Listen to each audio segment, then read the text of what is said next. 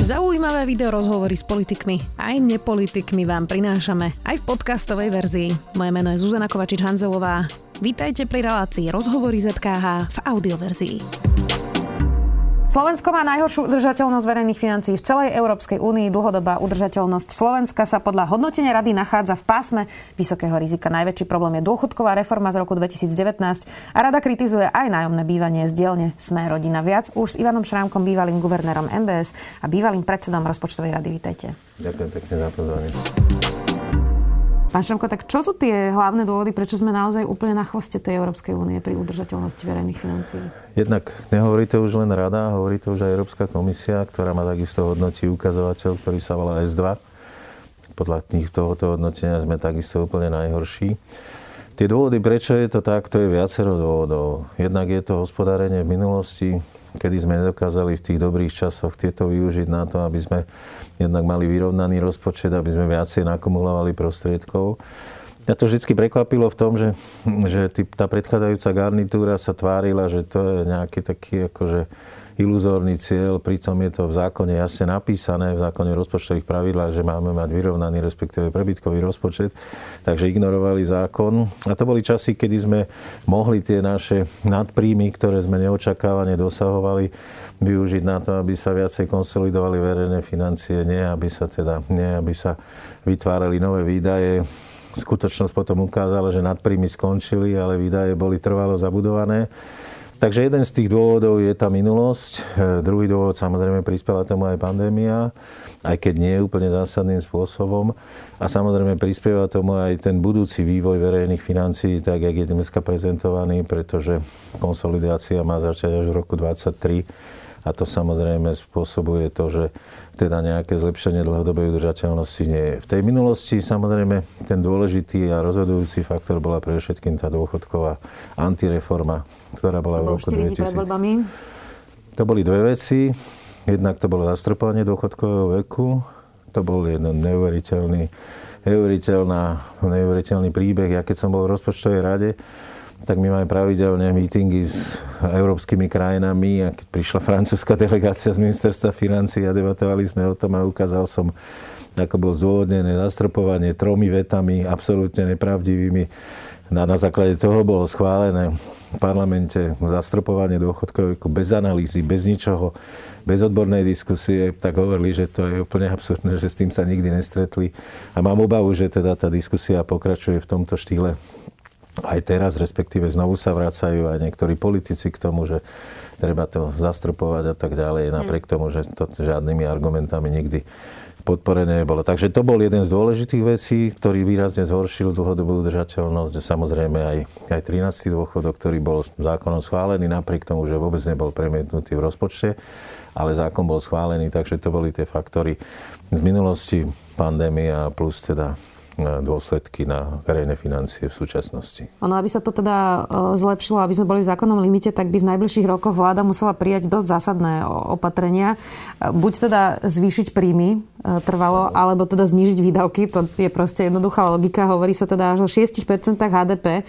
To, čo momentálne počúvame z tejto vlády, z tejto garnitúry sú nájomné byty, vysoké prídavky na deti a mohli by sme teraz menovať ďalej a ďalej na nejaké zásadné šetrenie to zatiaľ asi úplne nevyzerá, nie? Zatiaľ nie, zatiaľ není vidieť. Diskusia o dôchodkovej reforme ešte nie je uzavretá. Bol tam teda rozumný názor zrušiť teda zastropovanie dôchodkového veku, čo by určite pozitívne ovplyvnilo aj dlhodobú udržateľnosť. Na druhej strane zase sú tam rôzne návrhy ako rodičovský bonus a podobné, ktoré zase budú eliminovať ten pozitívny vplyv. Takže te, potom ten celkový pozitívny vplyv tej dôchodkovej reformy nebude taký dobrý. Ja keď som hovoril s pánom ministrom Krajňákom, v minulosti som mu odporúčal, aby urobil po vzoru Česka takú veľkú odbornú komisiu na dôchodky. To sa žiaľ Bohu nestalo, takže nie je tá diskusia dostatočne transparentná ani dobrá a stále prebieha predovšetkým tých politických kruhov a tí odborníci nie sú do nej celkom zapojení. Ja si samozrejme nemyslím, že na ministerstvách nie sú odborníci, ale myslel som takú širšiu skupinu akademikov, širšiu skupinu ekonomov, širšiu skupinu ľudí, ktorí by dokázali lepšie zanalizovať to, čo reálne Slovensko potrebuje. Jasné, problém asi bude aj v tom, že my to môžeme analyzovať, mať odborníkov, a na konci dňa o tom rozhodujú poslanci a politici. Áno, ale ignorujú stále dlhodobú udržateľnosť. Ten náš nesporný problém, obrovský je demografický vývoj. Ten demografický vývoj, to som vždy prekvapený, že ak sa to dokáže ignorovať, pretože ten je tak dramatický a ten sa už nedokáže zmeniť, pretože ak sme doteraz mali povedzme ten pomer medzi ľuďmi 65 plus a ľuďmi do 65, tak tých starších bolo, tých starších bolo 20 povedzme na 100, tak za 20 rokov už bude 40 tých starších na 100 a za ďalších 20 rokov už ich bude 60 na 100. Čiže ten demografický vývoj je dramatický. Na tom sa už nedá nič zmeniť, pretože to už sú dnes narodené deti, ktoré budú za 20 rokov vchádzať do pracovného procesu.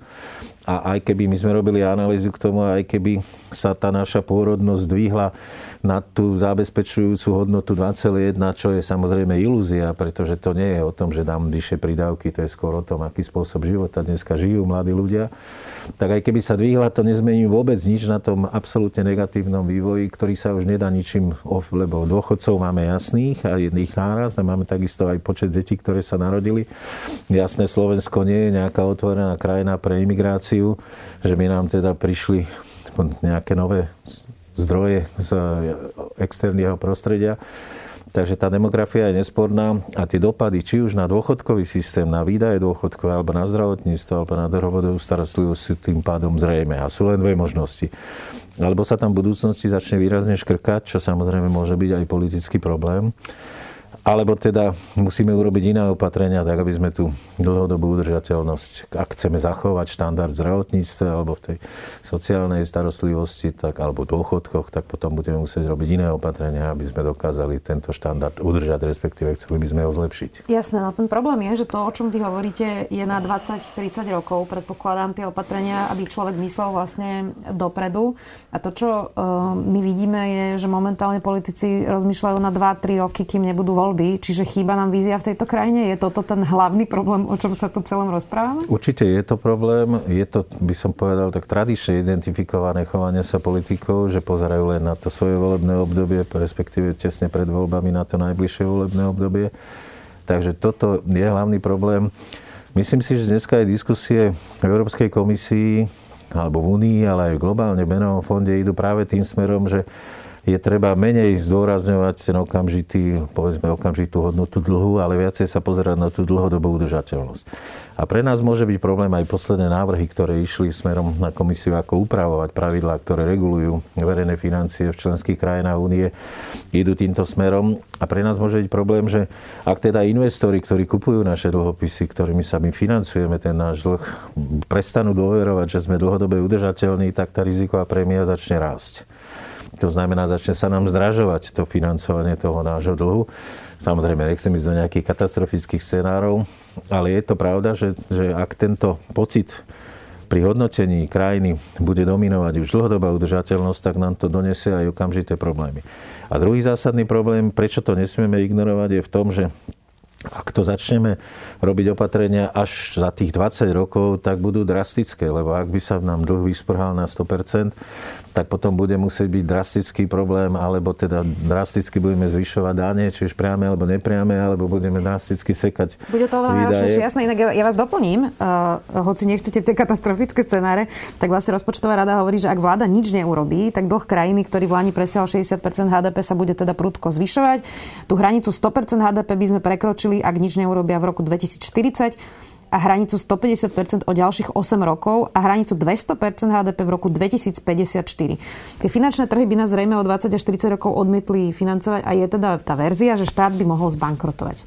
Tak keď nás niekto teraz hm, počúva a vôbec nerozumie, že čo by to znamenalo, keby štát zbankrotoval, tak skúsme povedať, že čo by to vlastne znamenalo v praxi, keby štát zbankrotoval. No, my máme šťastie, že sme v eurozóne a v Únii, takže myslím si, že už štát asi nezbankrotuje.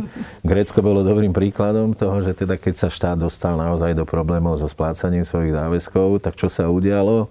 Únia mu pomohla, bola nejaká reštrukturalizácia, boli, dostali nejaké príspevky ale samozrejme pre tých ľudí to bola veľká dráma, pretože tie nezmyselné alebo tie neudržateľné vysoké dôchodky sa dramaticky museli znížiť. Dramaticky sa muselo začať prepúšťať o verejnej správe. Proste tí ľudia začali evidentne trpieť. Čiže napriek tomu, že tá krajina neskrachovala, ten dopad na životnú úroveň všetkých Grékov bol obrovský. A to isté by samozrejme čakalo aj nás, že neby Samozrejme, že to je len teda teoretický predpoklad. Ja si myslím, že my nemôžeme sa spoliehať na to, my nie sme ani Spojené štáty, ani Nemecko, ani Francúzsko, že ten náš dlh môže byť taký veľký. My máme problém v tom, že my sa financujeme pre všetkým zahraničí ten náš dlh. My nedokážeme vnútorne v našej ekonomike, ak by bol problém s tým refinancovaním, vyprodukovať, donútiť povedzme banky, poisťovne alebo penzíne fondy, aby viacej kupovali naše dlhopisy, keby ich nechceli kupovať v zahraničí pretože aj tieto subjekty sú väčšinou riadené v zahraničí. A tak, jak v roku 2011 sme mali 3-4 mesiace problém, že sme nedokázali predať žiaden dlh náš vonku v zahraničí, napriek tomu, že sme mali podstatne nižší dlh, tak to bol jasný signál o tom, že Slovensko nemôže sa porovnávať s krajinami, ktoré si môžu dovoliť aj 100% dlh, aj 150% dlh keď v Rakúsku povie minister financí bankám, že teda ja vás budem motivovať, kupujte rakúske dlhopisy, tak im to môže de facto priamo si s ním dohodnúť. U nás žiaľ Bohu nie, pretože u nás by musel, o tom rozhodujú, o tom, kto bude kupovať dlhopisy, eh, hlavne zahraniční vlastníci bank, poisťovní, penzijných fondov a ostatných vecí. Takže toto treba mať na zreteli, že u nás ten hypotetický scenár 100% a viacej dlhu je ďaleko, ďaleko rizikovejší ako v mnohých iných krajinách. Eh, inak Robert Fico, ja teda nechcem, aby ste konkrétne Roberta Fica museli komu- komentovať, ale, ale naznačuje to možno tú úroveň tej politiky. Už teraz hovorí, že ak by jeho strana znova bola súčasťou vlády, tak sa vráti k zastropovaniu veku odchodu do dôchodku, prislúbil opäť vyplatenie 13, 13 dôchodkov a to teda nielen za rok, keď sa znovu dostane do koalície, ale že to bude vyplácať aj spätne. Je toto vôbec reálne, aby toto politik sluboval? Neviem, politici slubujú hocičo. Ja nemyslím si, že oni majú nejaké veľké limity v tom, čo slubujú. Ale tu je pre všetkým dôležité povedať jednu vec. Samozrejme, že je to v rukách politikov, vlády a parlamentu, aké robia opatrenia. Ale to, čo je mimoriadne dôležité, ak robím opatrenie napríklad, ktoré bude mať takto výrazný negatívny dopad na verejné financie, musím k tomu povedať, ako ho chcem vykompenzovať. Ak by povedal niekto, že zastropujeme, aj 50 zastropujeme, ale musí povedať, že akým spôsobom to udržateľne dokážeme mať. To znamená, ak by povedal, že aké je to protiopatrenie k tomu, tak potom je to v poriadku, ale to nikdy nepovedal. Tam, keď bola diskusia o zastropovaní, práve vtedajší premiér Fico povedal, že on si myslí, že to bude nejakých 70-80 miliard dopad. Reálne dopad bol 300 miliard.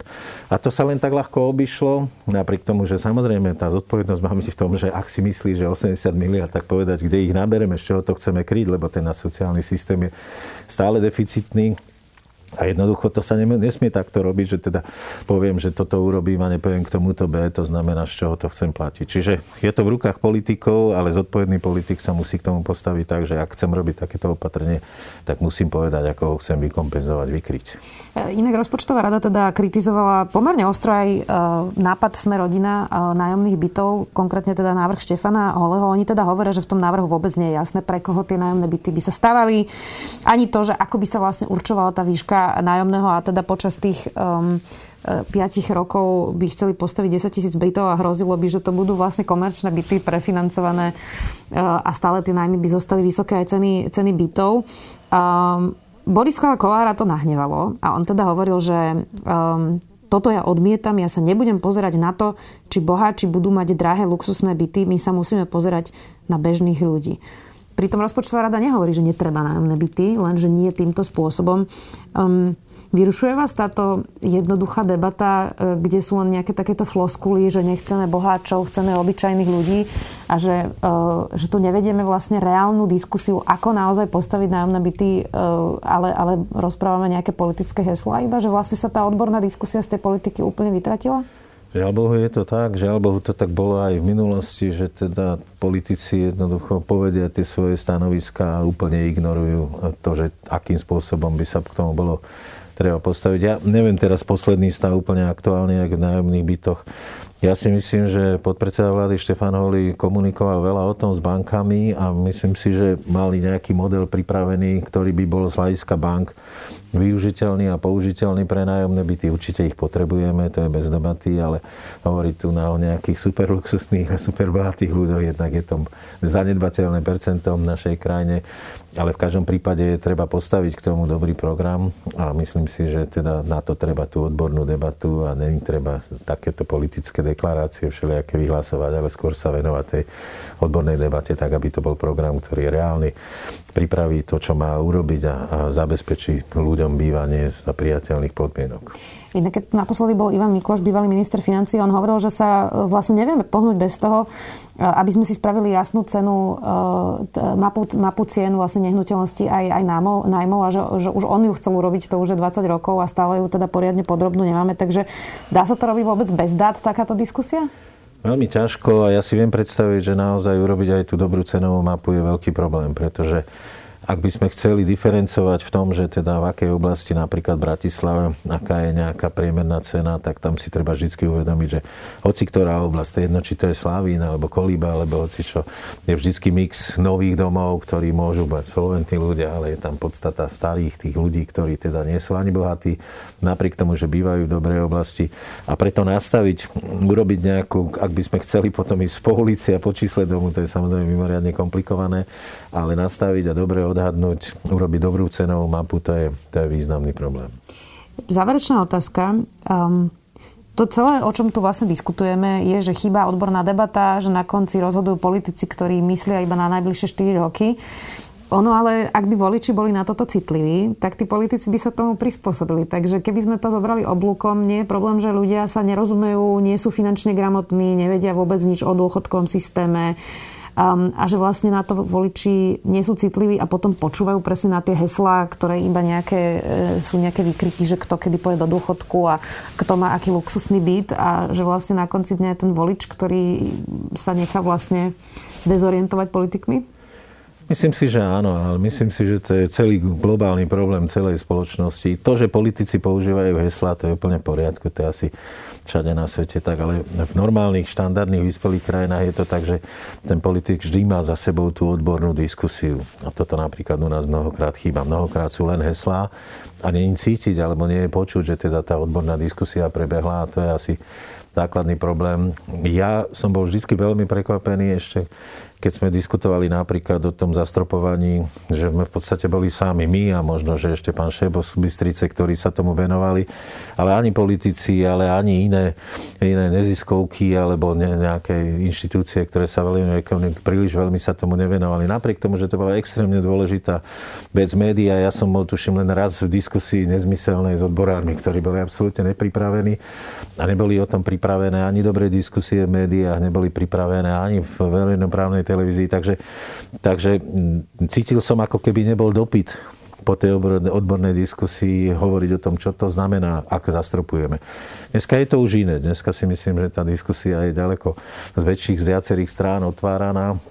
A myslím si, že teda Lenže ten problém je to, že keď sa takáto idea vypustí, tak potom je veľmi ťažké a veľmi komplikované to zase boli tým ľuďom nejak vrátiť späť, pretože sa to dá v tej politickej diskusii zneužiť a povedať, vy chcete zle tým ľuďom, vy chcete, aby umierali, aby umierali v práci a, a proste Takže to je problém, keď toto sa už dostane von a je to niekde v nejakom zákone alebo v návrhu, tak už sa to potom stane vyslovene predmetom tých politických diskusí, ktoré nie sú korektné a objektívne. Tak dúfam, že sme trochu zorientovali možno aj voliča. Ďakujem veľmi pekne, že ste si našli čas.